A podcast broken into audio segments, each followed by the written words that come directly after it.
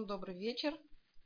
В эфире первый выпуск первого интерактивного ток-шоу по здоровью в русскоязычном пространстве. Э, ток-шоу называется «Первичное здоровье». И сегодня в гостях у нас удивительная девушка, женщина, удивительной силы. Э, я когда начинала задумку этот, этого проекта, я думала пригласить эксперта э, с, с таким с хорошим системным подходом, чтобы сразу осветить вопросы системного здоровья. Но в этот момент я познакомилась с, э, с Ирой. Это было три недели назад. Я услышала эту историю, которая меня потрясла до глубины души. И я поняла, что это именно та история, с которой я хочу открыть этот проект, это ток-шоу. Э, вкратце о первичном здоровье. Это здоровье, которое закладывается э, в самые-самые первые моменты жизни. Это до беременности, во время беременности, сразу после рождения первые 7 лет. Это та база, э, на которой будет основываться здоровье будущего человека. И вот как раз в этот период в период жизни дочери Иры э, возникла очень тяжелая ситуация. И вот этот вызов, который Ира приняла, с мужеством вынесла, и как она это приняла, это, это, это достойно очень большого внимания.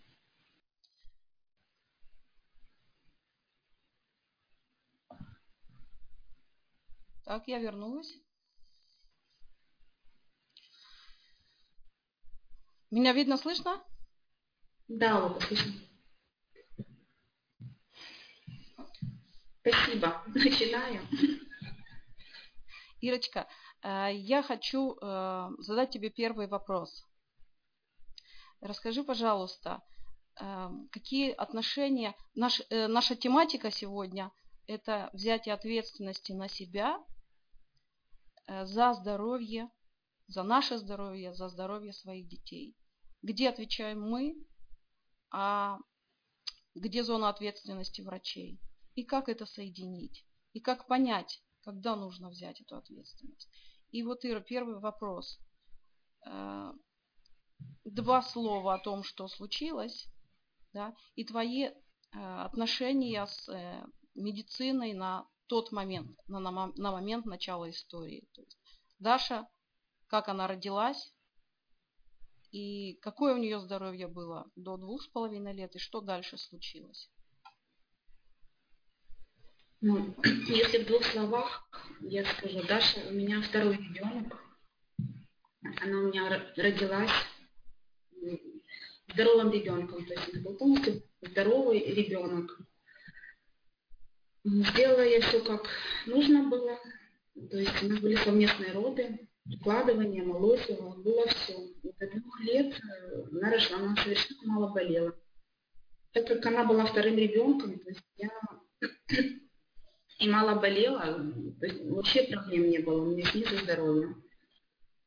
Вот, ну, оказывается, на самом деле, то есть по анализам, по результатам у нас таки была лейкопения. Но я сделала прививку в феврале 2013 года со второго раза. Это была первая прививка в два года. И после этого, ну, то есть было как ослабление иммунитета. Да, скажи, пожалуйста, а зачем ты сделала прививку? И без проблемы. Прививка – компонентный инфандрес французский. То есть я делаю ее иммунолога, все как положено. А зачем? Зачем? Прививку для того, чтобы ребенка я собрался отправить в садик. То есть ну, я должна была выходить на работу, я нашла уже работу. То есть у меня уже было три года. Я финансист по образованию, мне 10 лет банковского стажа, и я и так я сидела дома, мне нужно было выходить на работу, я нашла уже работу, да. И то есть я должна была, ну, хотела ребенка уже в два года отправить в садик. И сделала прививку, потому что долго сомневалась, я долго думала, делать мне эту прививку или проще ее нет. Да, это спорный вопрос, это очень спорный вопрос. А что там во мне переосилило?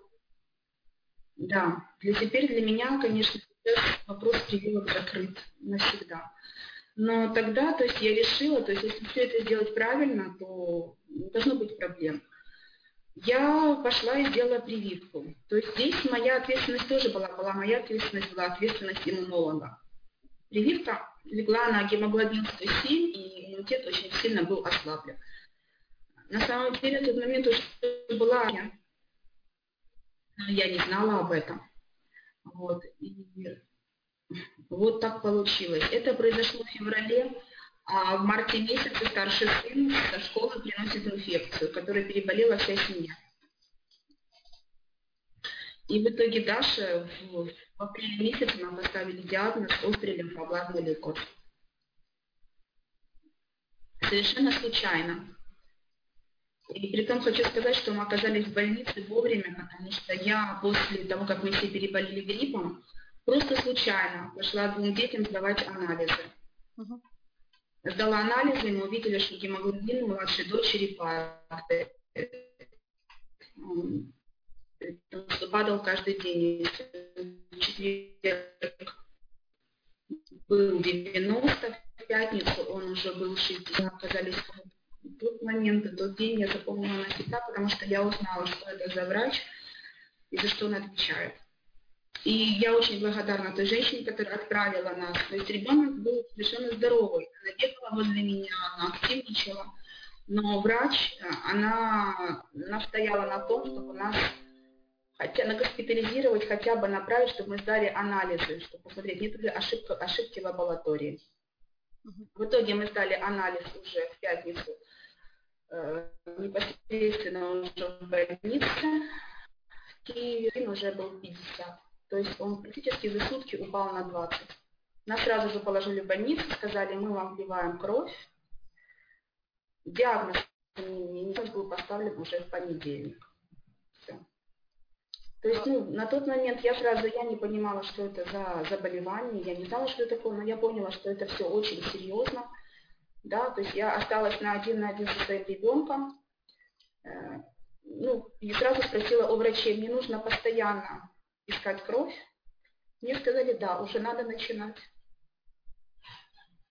Вот. И я тогда сразу же начала постить в Фейсбуке, в социальных сетях с просьбой поиска доноров. Скажи, пожалуйста, а какое твое было, э, какие твои надежды были на врачей в этой ситуации? Вот как, как ты взаимодействовала, э, что было привычно для тебя э, ожидать от них? Привычного ожидать э, было нечего, потому что, в принципе, мне сразу же, то есть никто не мог понять, что случится, что, может вообще случиться. Нам влили кровь и вообще нас отправили домой. Я сама не понимала, почему. Тогда мы подняли гемоглобин и отправили нас домой, скажите, в понедельник утром. Ты ожидала от них помощи? Выходные... А, помощи какой-то я не ожидала, было сразу переложено на меня, то есть уже типа кровь и препараты, какие нужно будет, вы будете искать сами. То есть, ну, я не думала, что будет все настолько жестоко, все настолько вот, ну, непосредственно сильно. То есть в понедельник, когда была сделана пункция, без разговоров врач мне сказала, даже сомневались, у вас острый лимфопатный лейкоз. Что вы собираетесь делать? Или у нас лечитесь, или уезжаете за границу. Это ваш выбор. Конечно же, я ответила, мы остаемся, потому что я как потом узнала, какие суммы лечения за границей, то есть у меня таких денег не было. Сколько нужно было? На тот момент я не знала. Мы остались лечиться, начался курс химиотерапии я подписала протокол, в котором было написано, у вас 60% шансов на выздоровление. Как оно было? Я не знала, что это только, я не знала, что это только у меня такой протокол, да. Потом я, оказывается, узнала, что шансов удается очень мало, и выживаемость из 100 детей 70 выживают. Это такой процент у нас на Украине. То есть 30 детей – это уже летальный исход. Но, в принципе, силы взяли свое, две недели мне хватило на то, чтобы взять себя в руки, организовать, организовать родственников. Ну и мы начали лечение. Ребенок был у меня, то есть она чувствовала себя шикарно, замечательно. То есть, когда вводилась химия, врач предупредила меня, что это будет химиотерапия еще жестче, чем у взрослых. То есть дети ее должны переносить лучше, и поэтому эта химиотерапия намного тяжелее, чем у взрослых. То есть я была подготовлена к этому, но меня мучил вопрос, откуда взялся, взялся лейкоз. Потом я успокоилась, я взяла себя в руки, я поняла, не нужно искать причину, надо бороться. Надо учиться жить с лейкозом и бороться, бороться просто за жизнь ребенка. Что было, э, что было с тобой? Э, вот, вот ты говоришь уже результат, что происходило с тобой, как ты, как это видеть, что на 50 на 50 твой ребенок на грани. Что происходило? Это тяжело, расскажи, это тяжело. Расскажи, как ты при, пришла к этому. Это безысходность. Но если опустить в тот момент, опустить руки и ничего не делать, ну, то есть положиться полностью на врачей, я не могла себе этого позволить. Сам человек по натуре, я такой, я все люблю контролировать. Я не могу, когда уходит из-под контроля, ну, ну все, дети, здоровье детей. А тут э, просто уходило из-под контроля. То есть лечение, ну, во-первых, я сразу же потребовала протокол лечения. А врачи не сильно делятся этим. Им лучше, когда совсем не задаешь вопросов, а лечение идет, как идет лечение. Со мной начали работать психологи в том плане, чтобы я не задавала лишних вопросов, а положилась полностью на них. Я согласилась. Но я контролировала весь процесс лечения. Что вливали, когда вливали, в каких дозах вливали, почему вливали, что надо на будущее, зачем это нужно. То есть я то, насколько я могла контролировать, я контролировала. То есть я понимала, что потом уже начала понимать, что все-таки надо это делать, потому что жизнь ребенка в моих руках. Больше в моих руках, чем в руках врачей. И что ты стала делать, когда вас выпихнули? Как выпихнули? Ну, выпихнули, это, ваши, это в ваших руках. Все, вы сами ну, должны это говорили, делать, вы сами это... должны... От... Мне не говорили, мне не говорили, что это в ваших руках, да. Мне говорили, что не нужно лезть в процесс. То есть есть специалисты, ты же не врач, зачем ты лезешь? Вот мы лечим, есть протокол, который мне дали я это видела, ну вот, что лечат, что вливают, то есть я знала, но все равно все препараты, которые вливались, инструкции я читала, я все это, все понимала, все хотела знать, все интересовалась, то есть это получала, естественно, но так мне было легче, так мне было легче. Э, потом, в принципе, ну, когда ребенку становилось хуже и хуже, то есть и когда непосредственно в мае месяце ребенку совсем стало плохо. Почему? Потому что именно на Украине, в Ахмадете, это тех условий, ну, в которых можно лечить ребенка, таких условий нет. То есть клиника недостроена. Uh-huh. Для таких детей должны быть полностью закрытые, закрытые комнаты, закрытые все должно быть стерильно. А у нас всем занимаются мамы, полностью всем. То есть они выполняют роль санитарки, они выполняют роль э, лечения, ну не то что лечения, то есть ухода за ребенком полностью. Ну, то есть врачи меня предупредили, что у нас лечение точно такое же, как за границей. Но за границей выполняет много ну, обслуживающий персонал. У нас же все делает мама. Я это прекрасно понимала, то есть я это видела, но это очень тяжело, да, когда ты должна и успокаивать ребенка, и заниматься именно стерильностью и всем-всем-всем. То есть это очень трудно. Ну, мамы справлялись. Мамы справлялись. Что ты стала делать? Как ты стала искать помощь? Когда ребенку стало э, плохо, я видела, что сначала, когда нам вливали химию, и ребенок чувствовал себя хорошо, нас отпускали домой, я думала, что я здесь нахожусь в больнице для того, чтобы, наверное, тем более протокол мне дали на три месяца.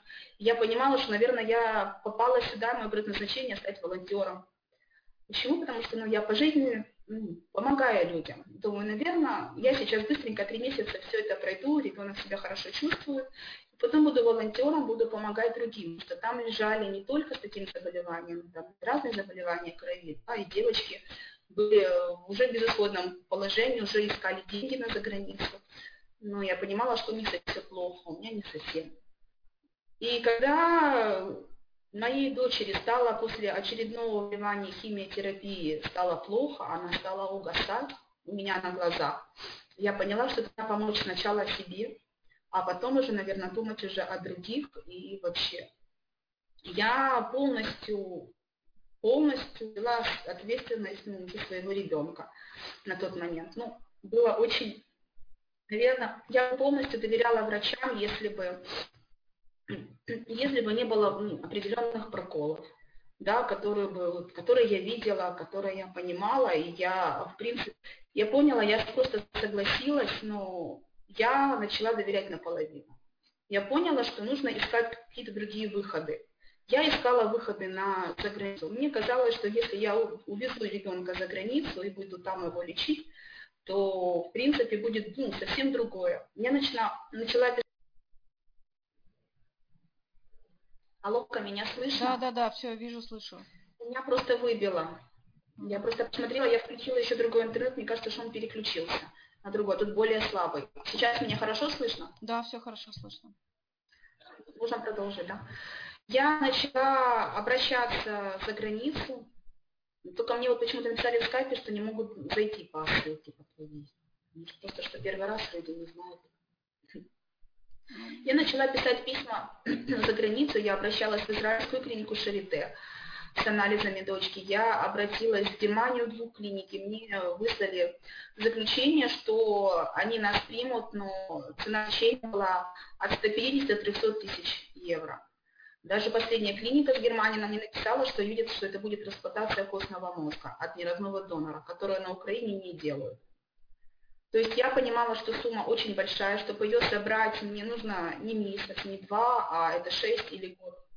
Потому что сумма очень большая. И я понимала, что я ее буду собирать сама, ну, с друзьями, с родственниками, то есть волонтерам мне помогать не будут, потому что врачи от нас еще не отказываются. То есть мы еще подлежим лечению здесь, на Украине. Э, особо продавать у меня было нечего, поэтому я лечилась, успокаивалась, но в принципе я была очень переживала за своего ребенка и понимала, что нужно что-то делать все-таки, что-то искать, искать пути решения этой проблемы. Потому что ребенок угасал. У нас была инфекция за инфекцией, химиотерапия сменилась поддерживающими антибиотиками, гормональными, и ребенку становилось все хуже и хуже с каждым днем. Э, вплоть дошло до того, что у нас была отмена химиотерапия, и, и врач сказала, что если мы еще пропустим неделю, то химия начнется заново. А выдержит ли ребенок, то есть это был большой вопрос. Это был... То есть вот эта безысходность. Угу. Это было уже вот это... сколько, месяц, два? Начала заболевания? Да буквально месяц. Вот мы поступили в апреле месяце, в марте месяце, в мае месяце. Ребенок был уже полностью истощен и выжит. Мы потеряли, если она весила 20 килограммов, мы потеряли 8 килограмм, и вес ее 12 килограмм, это не мышечной массы. Ребенок просто бухенвальд, это скелет. И мы сделали, нас направили на МРТ головы. Я очень сильно испугалась, потому что я думала, наверное, что-то, то есть это же функции. Лечение лейкоза – это функции постоянно. Я испугалась, я думала, наверное, у нас что-то с ногами. Ну, нам сказали, что все хорошо по МРТ, по голове, и, в принципе, мы сделали УЗИ желудка, потом нам мы глотали зонд, и врач был очень сильно удивлен, потому что он сказал, я такого еще не видел, потому что желудок был полностью усохший, пища не воспринималась. Мы были на искусственном питании, но я видела, что совсем все плохо. Совсем все плохо, антибиотики меняются, все плохо. Ну, в этот момент, спасибо друзьям, они поддерживали меня, они говорили, Ира, чего ты ждешь? Надо собирать деньги, надо ехать за границу. То есть я, как они как могли меня поддерживали, собирали, а я молилась и ждала, что все-таки должно быть какое-то чудо, которое мне поможет. Но это чудо, наверное, я сильно хотела и сильно желала, это чудо, наверное, пришло. Со мной связалась женщина э, с Болгарии, Татьяна Ячная. Она меня спросила, знаю ли я про, про трансфер-фактор. Я сказала, что я ничего совершенно не знаю. А, она мне сбросила ссылки, времени мне не было все это смотреть, конечно же. Э, но она выходила на связь в скайпе со мной, мы с ней общались, она постоянно меня поддерживала. Э, и она говорила, Ира, посмотри, ребенок, ребенку становится все хуже и хуже. Ты не знаешь, чем может закончиться завтра. Посмотри информацию, хочешь, твоя быстро попадет еще на стол к гематологу из Питера. Э, хочешь, э, посмотрит ее еще один профессор. Ну, конечно же, я согласилась, почему бы и нет, почему бы еще одни врачи, да, не посмотреть от них непосредственно совет. Я, конечно же, согласилась, я попросила анализы, свою выписку врачей, и я отправила им. А на что мне был ответ, что лечение проходит все правильно по протоколам, по которым лечат из-за границы, также и лечат у нас на Украине, то есть ну, все хорошо. Но, но не было, как вам сказать, у меня не было той защиты, нету, не было защиты непосредственно от инфекций, которые были в больнице. Да? Лечение проходило хорошо, но инфекции, они были в больнице. И когда я посмотрела информацию непосредственно по трансфер-фактору, я долго мониторила, мониторила три дня весь интернет. И когда нашла результаты непосредственно по нашему заболеванию, что да, есть результаты, пусть не на Украине, они есть в Америке, но они есть. И была ситуация еще хуже, чем у меня, и люди выкарабкались, я поняла, почему бы мне не попробовать. Тем более я не даю ребенку какую-то гадость, я даю ребенку молозиво, я даю ребенку частичку себя. Да, это молозиво которая, наверное, если я дала, то, наверное, может быть, моя мама не додала мне, потому что раньше груди не прикладывали. То есть, почитав все вот это, вот я приняла решение, что я буду давать ребенку этот продукт. Я начала это делать. Сначала я думала, это все чами и, в принципе, их убедить, что нужно, ну, что есть такой препарат, что может, можно, он поможет моему ребенку, давайте посмотрим, это поможет не только моему ребенку, а многим детям. Но меня не услышали врачи, они сказали, что будешь лечить потом. Сейчас ты проходишь основной курс химиотерапии, если ты хочешь лечить, лечи в другом месте или без нас. Самолечение имеется. Я этот вызов, да, я этот вызов приняла. Да, ну я их тоже могу понять, потому что были всякие ситуации, то есть девочки чистотел умудрялись давать и керосин, то есть ну, много всего, поэтому врачи, конечно, ко всему относились очень так все жестко было. Да, но в то же время-то они не были открыты для того, чтобы хотя бы посмотреть информацию. Ну ты тоже да, три, ну, то есть три дня, я понимала, что... суток ты э, практически мониторила Я сомневалась, да. да. Ты тоже очень Трое суток я сомневалась. Да, я тоже не хотела, я думала, что же мой ребенок, наверное, станет подопытным кроликом, тоже ну, в каком-то проекте будет, да, я, мало ли. Но потом, когда мне Таня сказала, что Ира, чем же Молозева, да, идентично твоему Молозеву, хуже, чем химиотерапия, антибиотики, то, что гормональные, которые вы сейчас проходите ну, я действительно задумалась, что же я даю ребенку? Я же даю молозиво, молозиво и, и вытяжку из яичных желтков. Я ничего не даю, ничего такого страшного. И я стала сыпать ей на еду. На тот момент девочка Она лежала, она находилась на искусственном вскармливании, нам не разрешали не кушать ничего, кроме риса. То есть ты уже стала отходить начала... от протокола? Э, не то, что отходить, а дополнять протокол. Уже взяв на себя да, полностью. это, это была моё, это была моя уже, это была моя непосредственная уже инициатива. Почему? Потому что я видела, я столкнулась просто с тем, что ну, я поняла, что в, в руках врачей не может быть все, да, но я не могу то есть врачи ошибаются. В любой работе есть ошибки. А эта ошибка может стоить жизни моего ребенка. Я это прекрасно видела. У нас была ситуация такая, когда нужно было поставить подключительный катетер, э, не поставить, его сначала сняли, потому что думали, что подключительный катетер заражен. Так как это происходило летом, июнь месяц уже был. Температура поднималась за 15 минут вплоть до судорог. Тут. То есть у ребенка судороги, у тебя у самой начинаются судороги, потому что страшно. Ребенок весь горит, температура 40, за 40. Ее сбивают просто у тебя на глазах за 5 минут, потом она опять поднимается. То есть это все настолько страшно, настолько именно без, безысходно. И я понимала, что ну, это не катетер это у нее был стоматит во рту. Я поговорила с врачом, что, может быть, мы не будем снимать катетер, потому что это очередной наркоз. Но врач меня не послушала, она сказала, ты здесь не врач, ты здесь не командуешь. Катетер был снят, а очередной катетер не был поставлен, наркоз был сделан. После того, как мне вынесли ребенка, сделали наркоз, но не поставили катетер, я поняла, что надо все-таки ну, как-то сильнее действовать, сильнее настаивать на том, что, в принципе, я права в чем-то. То есть есть мои, ну, мои чувства, есть не просто мои, моя интуиция, что нужно делать. Я на тот момент уже поняла, что врачи ошибаются. А потом была такая э, ситуация, когда уже после, когда я уже начала давать трансфер фактора, и девочка была на химии, на искусственном вскармливании, у нас была проблема с поджелудочной, у нас уже был поставлен диагноз панкреатит, и я ничего ей не давала, кроме риса вот, ну, и трансфер фактора. И врач тоже полностью переложил на меня ответственность, сказав, что если непосредственно завтра что-то случится, вся вина только твоя. То есть я уже понимала, что если что-то с ребенком случится, то есть ничего я не смогу доказать, это просто были избытки лечения. Все. При том, что дети, ну, есть инфекции, да, от которых дети просто умирают. Не от основного заболевания, это не ряд лейкоза. У нас было очень мало областов. Именно от инфекции. Именно от инфекции.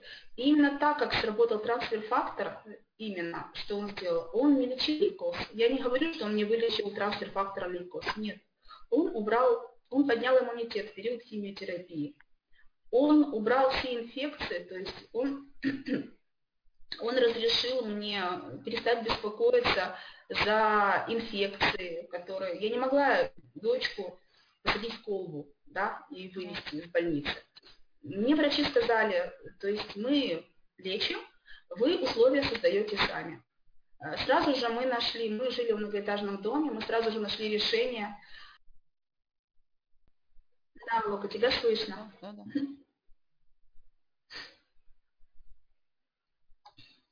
Ты закончила мысль, да, потому что я не слышала концовку. Да, Лука, говори. Я говорю, что после того, как мы начали принимать именно трансфер-фактор для поддержания иммунитета, иммунитета наше, наше дальнейшее лечение прошло шикарно. Мы совершенно не заваливались, мы шли по протоколам. Да, мы шли по протоколам врачей, так как они хотели все шло у нас замечательно. Мы протоколы, остальные, было всего 4 протокола, все 4 протокола мы прошли замечательно. При этом врачи знали, что ты добавляешь? Нет, врачи не знали. Они не знали. Я пыталась, я пыталась сказать, но меня отрубили, мне сказали, будешь лечить потом. Угу. Мне оставалось ну, взять ответственность в свои руки и просто отдавать втихаря. Ты давала втихаря, но при этом э, ты общалась э, с другими э, мамочками, у которых тоже были... Я общалась, но я, я общалась, мне было жалко других детей, я много слез пролила за чужих детей. Я общалась и доносила информацию, но я не настаивала. Ты видела... Я говорила, если вы готовы взять ответственность в свои руки, не слушать врачей, я просто давать, тем более я протоптала уже дорожку вот эту вот. Пожалуйста, берите. Я давала информацию, не больше.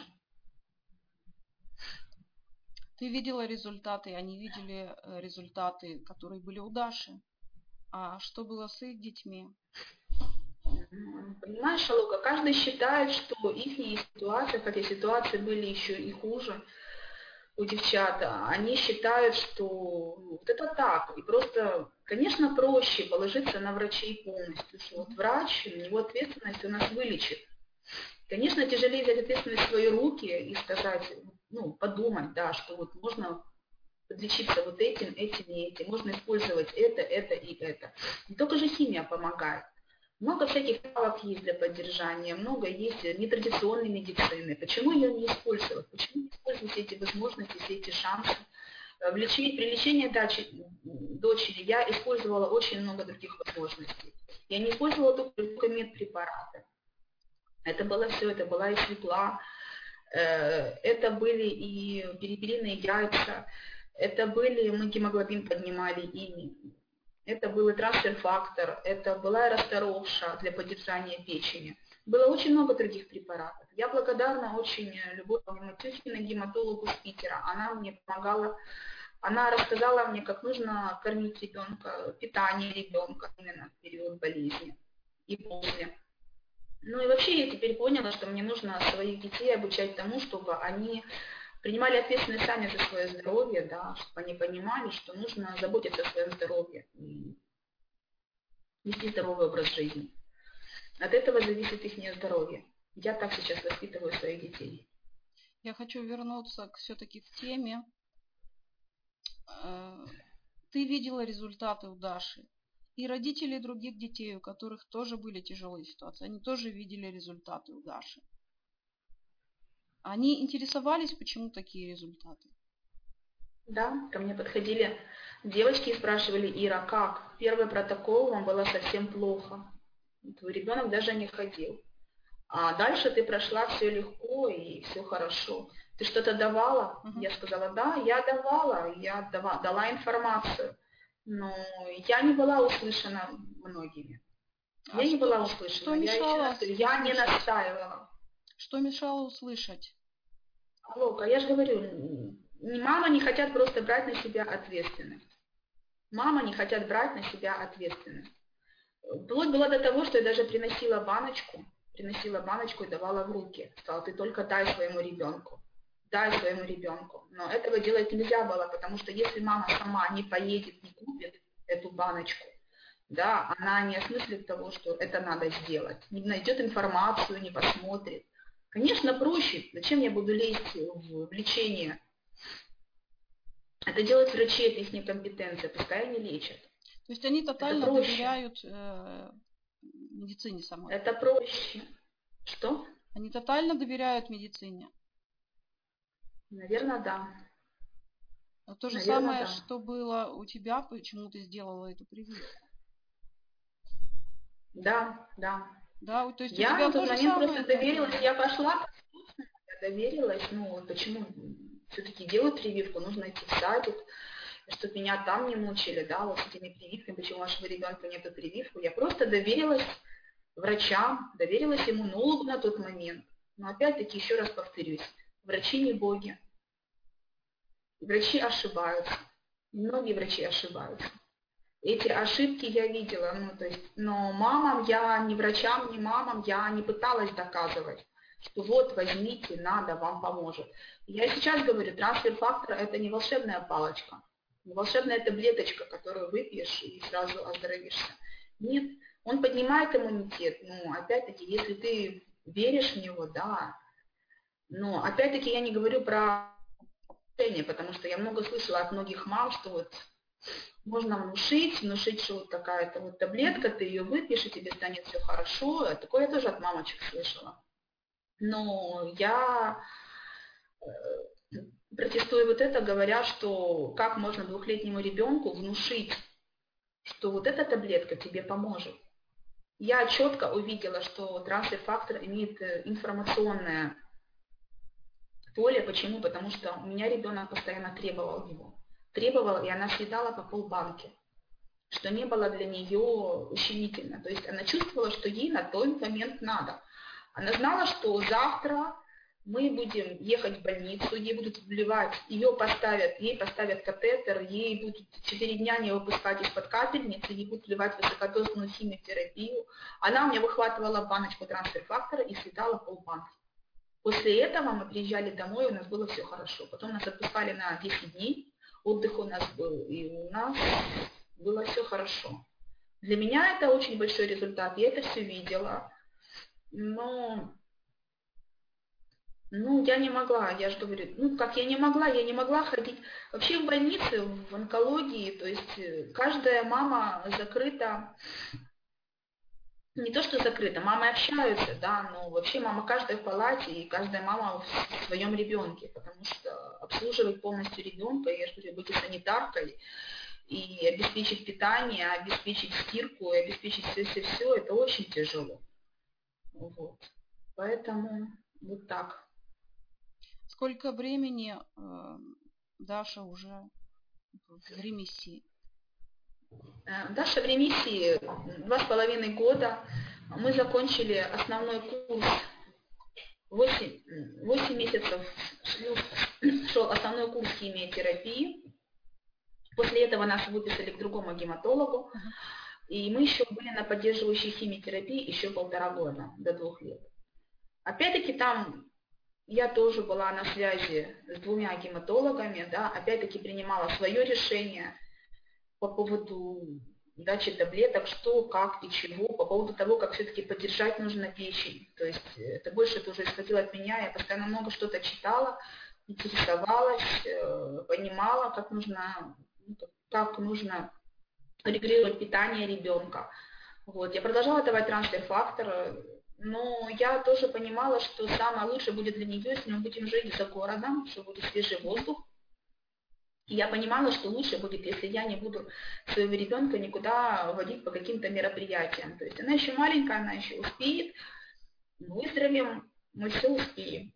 Так оно и получилось, то есть мы два года никуда не ходили, но Даша за вот эти вот два года она была без антибиотиков. Она болела, но это было поднятие температуры, все было под контролем у врачей, но мы обходились без антибиотиков.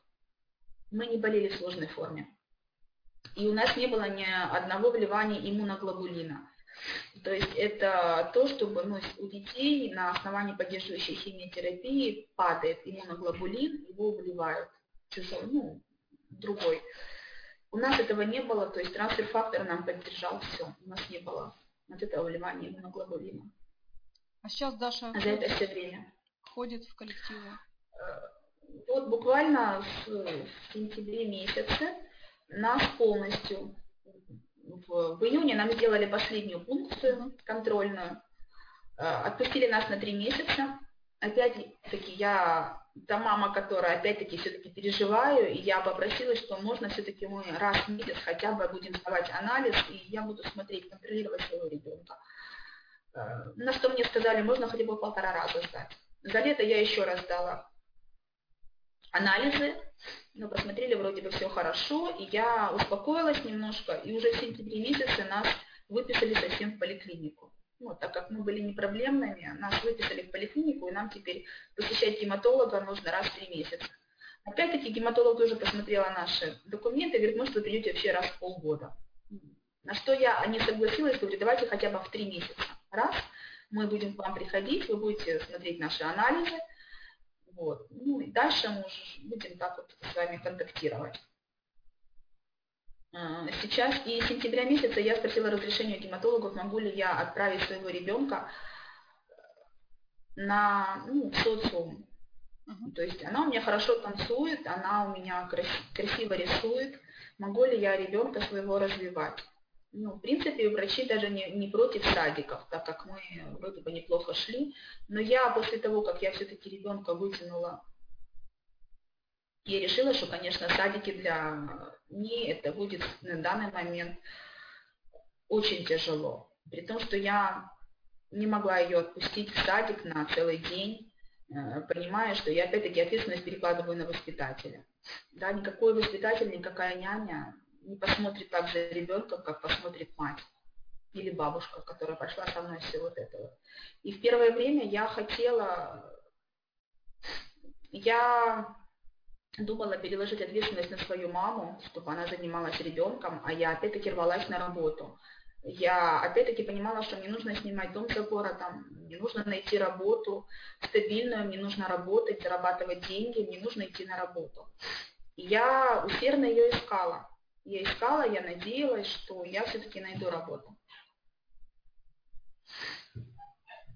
Но судьба повернулась ко мне еще раз и сказала, то есть ты не права, ты опять нашла не те ценности, ищи их. И после того, как э, Дашу выписали с основного курса химиотерапии, заболевает мой старший сын, и я вместе, то есть приносит, это 2014 год, это январь месяц, да, а у нас революция на Украине, а сын у меня учится в центре Киева, в гимназии и ребенок начинает кашлять, температура поднимается, то есть все плохо. До этого заболевает моя мама бронхиальной астмой. Ну, у нас очень сильно жгли костры, именно с резиной. Вот это вот, вся вот эта вот вонь, вот это вот все плохо сказалось на маме. Мама попадает в больницу с бронхиальной астмой. Следом за ней, то есть я ребенку вызываю врача, его слушает и говорит, у него воспаление легких уже есть. И я понимаю, что мне нужно его отвезти в институт педиатрии, чтобы его там послушали, и я ложу его в больницу. Мне предлагают, и я ложу его в больницу, потому что я понимаю, я не могу двух детей вместе совместить, потому что даже совершенно нельзя болеть. И я оставляю старшего сына вместе с мамой в больнице, сама возвращаюсь домой. Вот, ребенка старшего начинают лечить от воспаления легких, ему капают антибиотики две недели, но кашель не проходит. И мне врачи говорят, мы не можем понять, что у него происходит. Они делают КТ, КТ ничего не показывают, они опять не в недоумении, что же происходит. Они э, управляют на бронхоскопию, от которой мне стоило бы, наверное, на тот момент отказаться. Ну, так как он был с бабушкой, а бабушки, конечно, все воспринимают все это так очень, они говорят, вот надо, надо же поставить диагноз. И настояли на том, чтобы все-таки была сделана бронхоскопия. Я отказалась от наркоза для старшего ребенка. Бронхоскопию делали без наркоза. И в итоге профессор, которая делала бронкоскопию, она мне сказала, что знаете, у меня подозрение, что у него туберкулез скрытый, в скрытой форме. Конечно же, я тогда с плачущими слезами спросила, вы понимаете, у меня младшая дочка в ремиссии после лейкоза, я не могу двоих детей свести. Как мне, что мне делать? Я говорю, ну, переводим в другое отделение, где лежат с закрытым туберкулезом, то есть, ну, не переживайте, он не распространяет ничего, но вам лучше там полежать. То есть они от нас тоже просто отмахнулись и отправили нас туда. Опять-таки мы поехали туда, ребенок неделю лежал в больнице, ну, это рядышком находится. А, нам выписали лекарства, сказали сделать манту, ну, проверить эти все посевы, мы все это сделали я не была уверена, что у него даже в той закрытой форме, в легкой форме есть какой-то туберкулез. Да, я позвонила сразу гематологам, мне сказали, Ира, зная тебя, мы не верим, что у вашей семьи может быть такое. Но так как это был центр Киева, и на тот момент на Майдане у нас было очень много людей, бомжей, кашляющих, я понимала, что, наверное, что-то все-таки есть, на ослабленный иммунитет, это все может произойти. Ну, то есть где-то какая-то моя половина говорила, наверное, все-таки что-то есть. Я согласилась давать эти препараты, э, которых кормили ребенка неделю. И потом меня осенило, то есть почему я даю младший трансфер-фактор, а почему я не даю старшему трансфер-фактор. Тем более трансфер-фактор был создан, и первый, первый результат да. был непосредственно туберкулез. Я опять начинаю информацию искать, и действительно нахожу, это же так, почему я не даю старшему ребенку трансфер-фактор.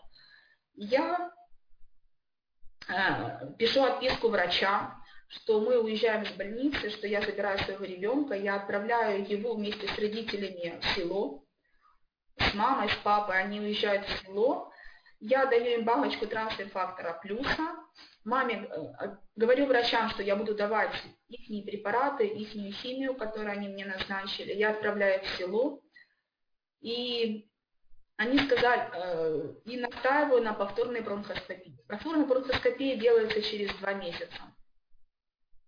Но я настояла на бронхоскопии через месяц, подтвердив это тем, что я хочу снять диагноз своего ребенка. И через месяц э, мама привезла мне сына, мы пошли на повторную бронхоскопию, я уже согласилась на для того, чтобы сделали непосредственно наркоз, чтобы они смогли спокойно посмотреть. Они сделали наркоз, посмотрели, они ничего не обнаружили. И профессор говорит, ну вы же пили таблетки, вам же стало лучше. На что я ответила, да, конечно, мы все сделали так, как хотите. То есть я это не спорила, я ушла туда. Я опять-таки, да, опять прокол профессора, профессора нашего института фтизиатрии. То есть кому еще обращаться, скажите? Каким еще профессорам обращаться нужно, да, и где? Ну, ты послушала свое опять сердце, свою меня интуицию. Опять, да. меня, опять меня трансфер-фактор выручает, опять у меня результат. Я понимаю, что то есть я должна своим детям то есть, обеспечить здоровье. Ну, я понимаю, что я нашла уже то, что я им могу обеспечить. Да. Я начинаю с тех пор давать своему старшему сыну непосредственно трансфер-фактор. И так получается, ребенок два месяца пропустил учебу, но он все наверстал. Ребенок сам учился у бабушки, находясь в деревне, он брал все домашние задания. И в итоге он пришел, и он закончил с отличием второй класс. Третий класс это был. Третий класс ребенок первый раз закончил с отличием. В итоге даже учительница сказала, то есть, ну, как такое получилось, ты же, наверное, все-таки как-то ему ну, подыграли или как-то что сказал, нет. Он совершенно сам все сделал. Но опять-таки я говорю, что это сыграл трансфер-фактор, ну, хотя мне многие не верят, говорят, ты просто, ты просто веришь в него, наверное, как сильно. Нет, мой ребенок сам, я ему не помогала, меня рядышком не было. Ребенок сам занимался, сам все читал, сам все делал, и заслужил похвальный лист и закончил с отличием третий класс. Дальше пошло то же самое, четвертый класс у нас с отличием, то есть ребенок начал лучше учиться. Я начала когда давать трансфер фактор, ребенок стал старше намного лучше учиться. Вот. Это был мой второй результат. Очень-таки, опять-таки, сильный, где опять была ответственность, ну, взяла в мои руки, вот так можно так сказать. Но я не видела, я не понимала, я понимала, что мне нужны деньги сейчас, и, вот именно, я все равно рвалась на работу, да, мне нужны были деньги, потому что я снимаю дом за городом, а это не маленькие деньги. И мне нужно было работать идти. Но работу в кризис, кризис я не смогла найти, потому что это просто нереально именно в банковской системе. И я повернулась лицом непосредственно в компании Full Life. Я не жалею об этом ни на минутке. Потому что я поняла, что здесь можно заработать. И при том, что я могу сама воспитывать своих детей и зарабатывать. Я хочу немножко вернуться к сыну. Э, когда ты была целиком с Дашей, когда вот был кризис такой, с кем был он? Ну, мы все вместе жили, со мной были мои родители. Мама, хотя они живут 200 километров от Киева, под Житомира, со мной была мама, со мной был папа, ну, он уже был на тот момент тяжело болен, но он все это переносил, он был вместе со мной рядом. Мужа, и он там находился, а я была в больнице. Но я поняла, что нужно детей все-таки держать вместе, не нужно друг друга поддерживать. И когда мы на... Да, я здесь. Алло, слышно меня? Да, да, я слышу. Теперь все слышу. Да, я тоже тебя. Я говорю про то, что духовно, духовно, да, я поняла, тоже осознала, что двух детей нужно воспитывать и держать вместе, чтобы они поддерживали друг друга потому что я это прочувствовала, когда я сначала старшего сына отправила к родителям мужа, то есть он был дальше от них, он звонил буквально раз в неделю, но когда он был вместе со мной, он приходил в больницу, он поддерживал дочку. Это было настолько сильно морально, духовно и психологически, что Даша даже стала вести себя по-другому. Да, он все это видел, все это переносил с семьей, но было намного легче, было намного легче одному ребенку, другому ребенку. Поэтому мы все были вместе. И я горжусь тем, что я смогла все это организовать, все это сделать, да, чтобы, то есть дети были вместе, я была с семьей. Вот. Только все вместе, все вместе можно справиться со всеми проблемами. Это только так. Сейчас ты уже Именно. не думаешь о том, чтобы отдать Дашу в сад? Даже про то, что отдать Дашу в сад, ну, я не думаю. Я вот еще хочу... Почему? Потому что я социально развиваю ребенка. Ребенок ходит на танцы, разрешили гематологи, ребенок ходит на рисование. У нее все это хорошо получается, у нее есть общение. А, она возле меня развивается, я ей, я ей занимаюсь. Школу нам еще через год. Поэтому, в принципе, я счастлива. Я поняла, что я могу зарабатывать дома. А, главное все настроить, все сделать. Просто я перед, перед этим я, то есть я долго искала работу, но когда я поняла, что я опять хочу сделать то же самое, что я хотела сделать именно три года назад, выйти на работу, дать ребенка в садик, на тот момент, да, я просто своим каким-то принципом, я просто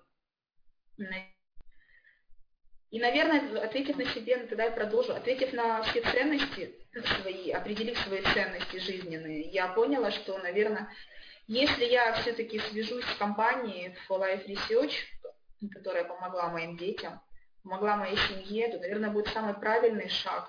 Тем более, что именно в этой компании э, можно помочь себе и заниматься благотворительностью и помогать другим людям. Да, вот то волонтерство, про которое я говорила в самом начале, то есть, ну, которое мне близко к сердцу.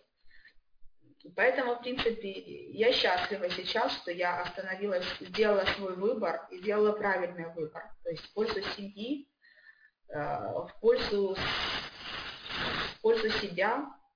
Вот. Поэтому я довольна.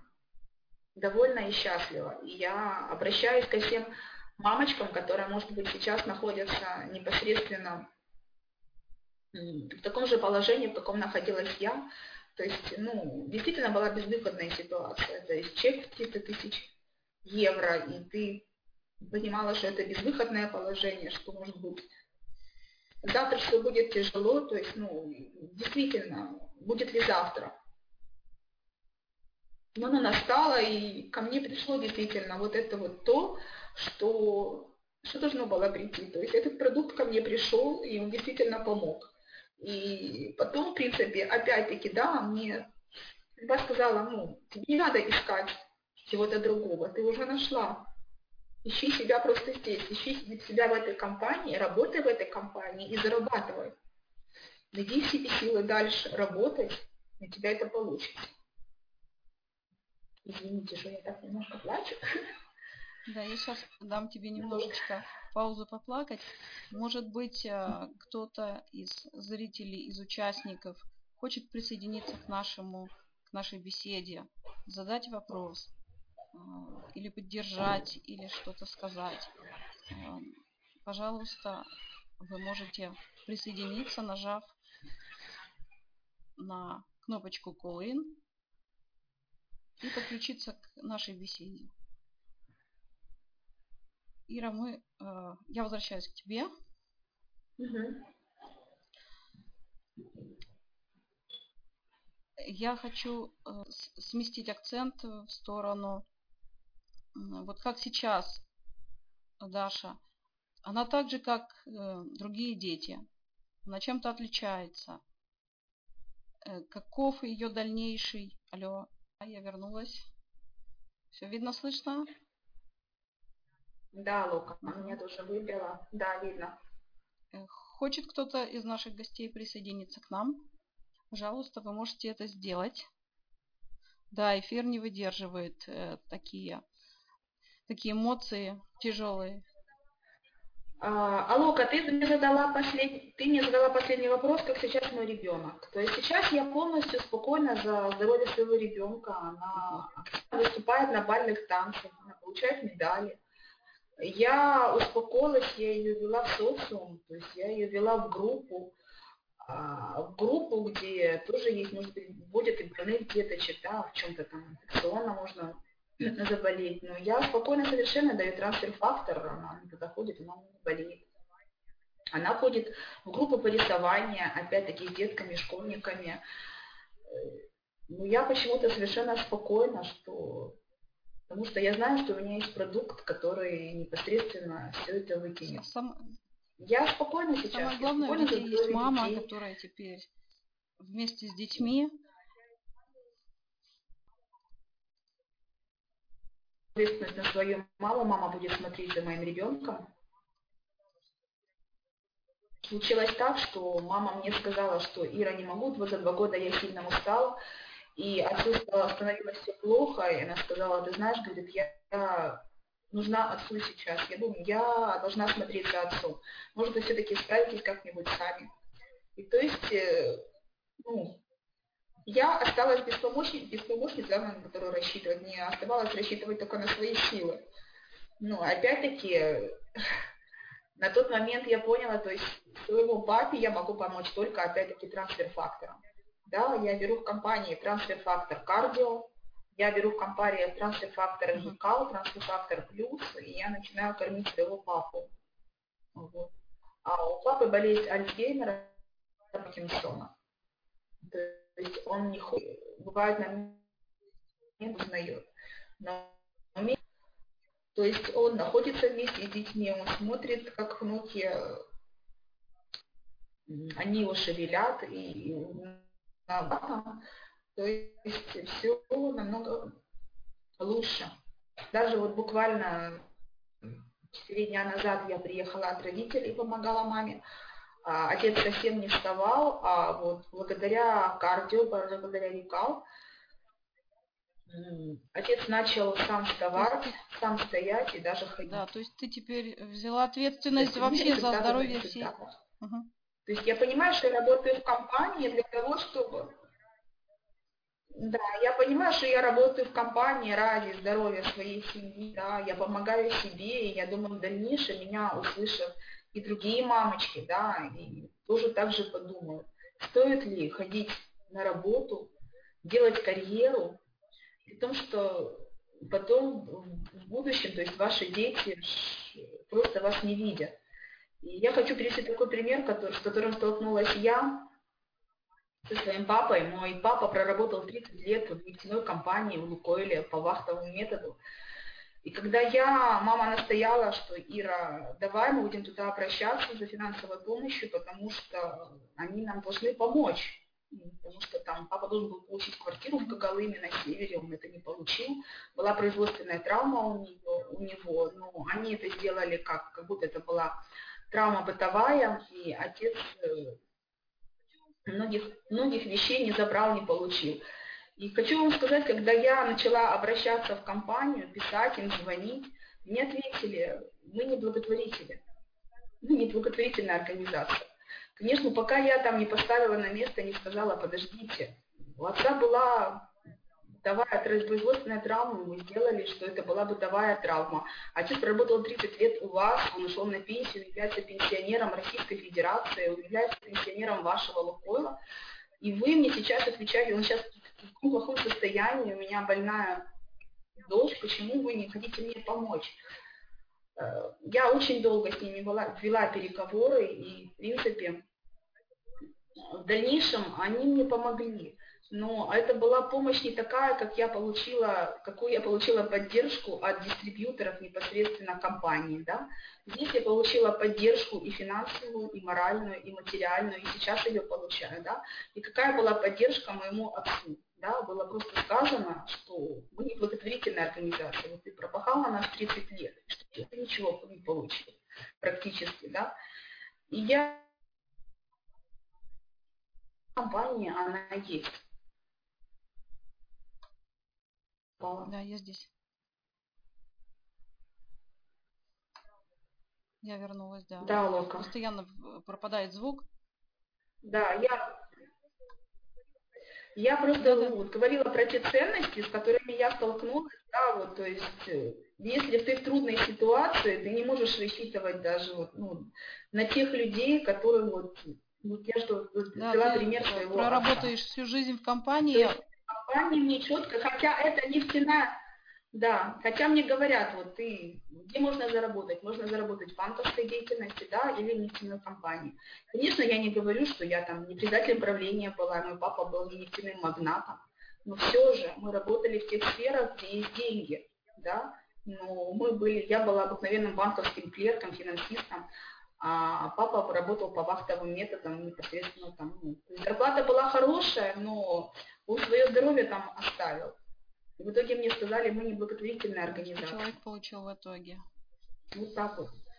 Так что нужно задуматься над тем, да, где мы работаем, с кем мы работаем и как мы работаем. Потому что в трудной жизненной ситуации приходится полагаться на себя. Да, и надо думать об этом. Вот. Здесь же сейчас в компании, в которой я сейчас нахожусь, в которой работаю, развиваюсь, меня окружают только позитивные люди. Я получила очень много знакомых, в том числе тебя, Лука. Вот ты в Израиле живешь, кто-то живет в Прибалтике, кто-то живет в России. Много стран, Белоруссия, Казахстан, много партнеров, мы со всеми общаемся. Это врачи, это финансисты, это бухгалтера, то есть люди разных специальностей. Но все всегда готовы поддержать, подставить свое плечо, рассказать. То есть это здорово я полностью самореализовываю себя. Так как я самореализовывалась э, именно в банковской деятельности за 10 лет, я считаю, что я реализовала себя полностью. Теперь, то есть моя миссия – это здесь в компании, потому что это здоровье моей семьи, это здоровье. Я надеюсь, я здоровье своей семьи меня услышат другие люди, и я смогу помогать им. Вот эта миссия – то есть она будет все-таки выполнима.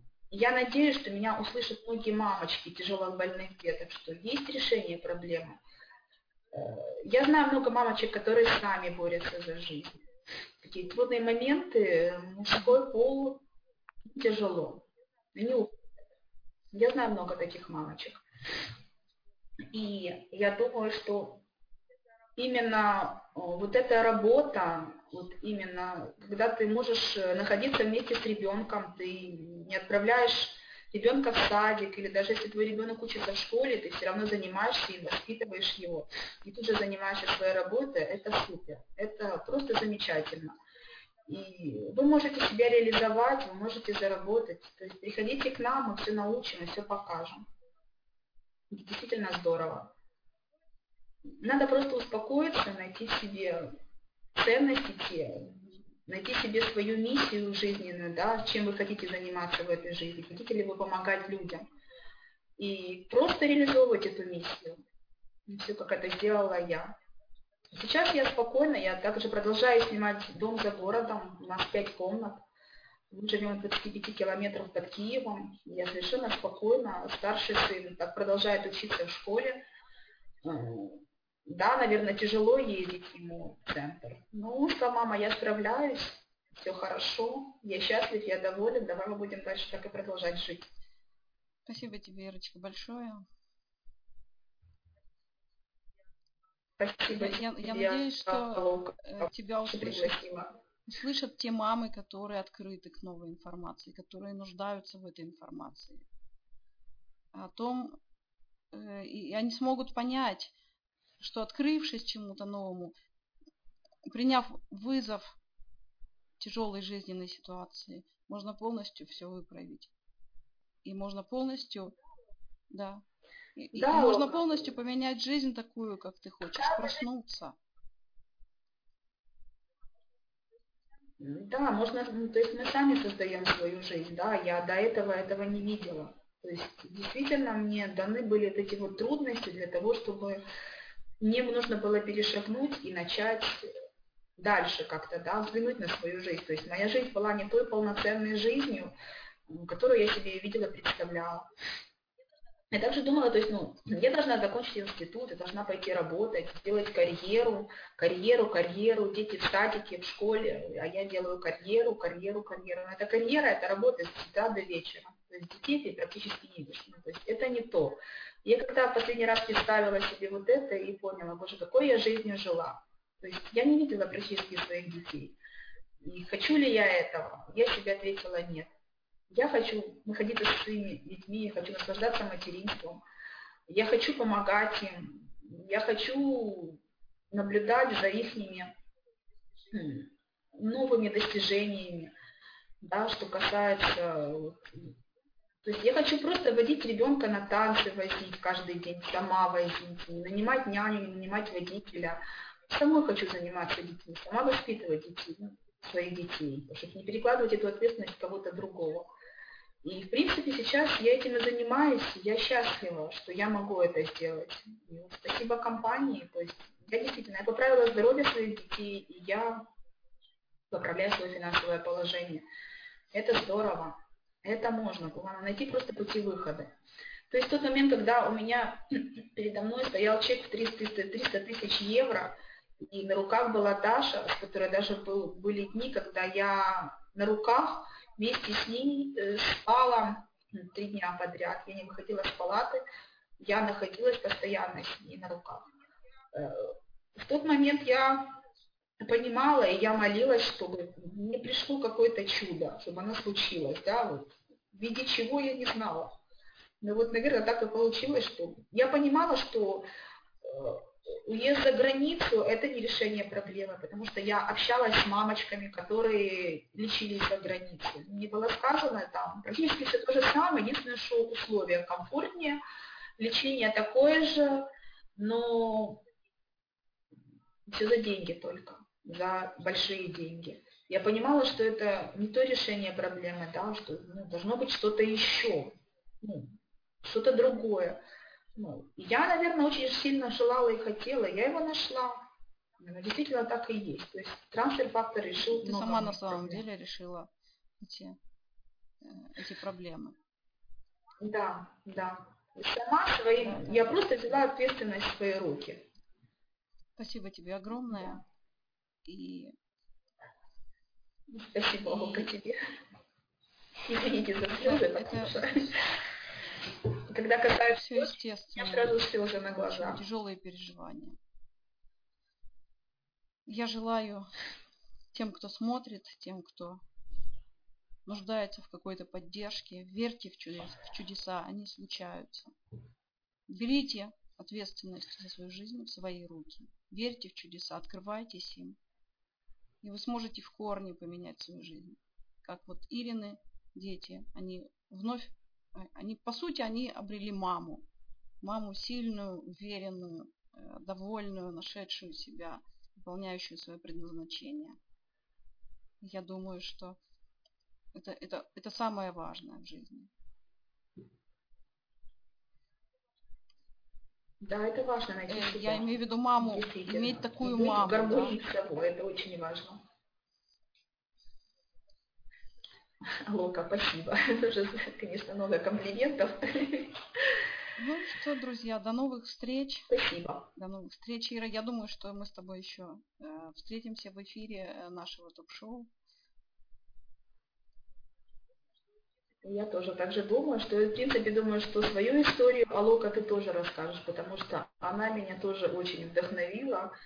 Вот, и много много есть у меня друзей, знакомых, которые бы тоже, как и у тебя, то есть ждут чуда, ждут чуда, не могут дождаться. А так как получилось у тебя, я думаю, что следующее ток-шоу, то есть я тоже буду брать, наверное, у тебя интервью, чтобы ты тоже рассказала, как это у тебя тоже все хорошо получилось. То есть результаты очень шикарные. Действительно, это большое счастье. Все, обнимаю, спасибо. всем спасибо. Все, кто принимал участие. Пока-пока. Пока. До свидания.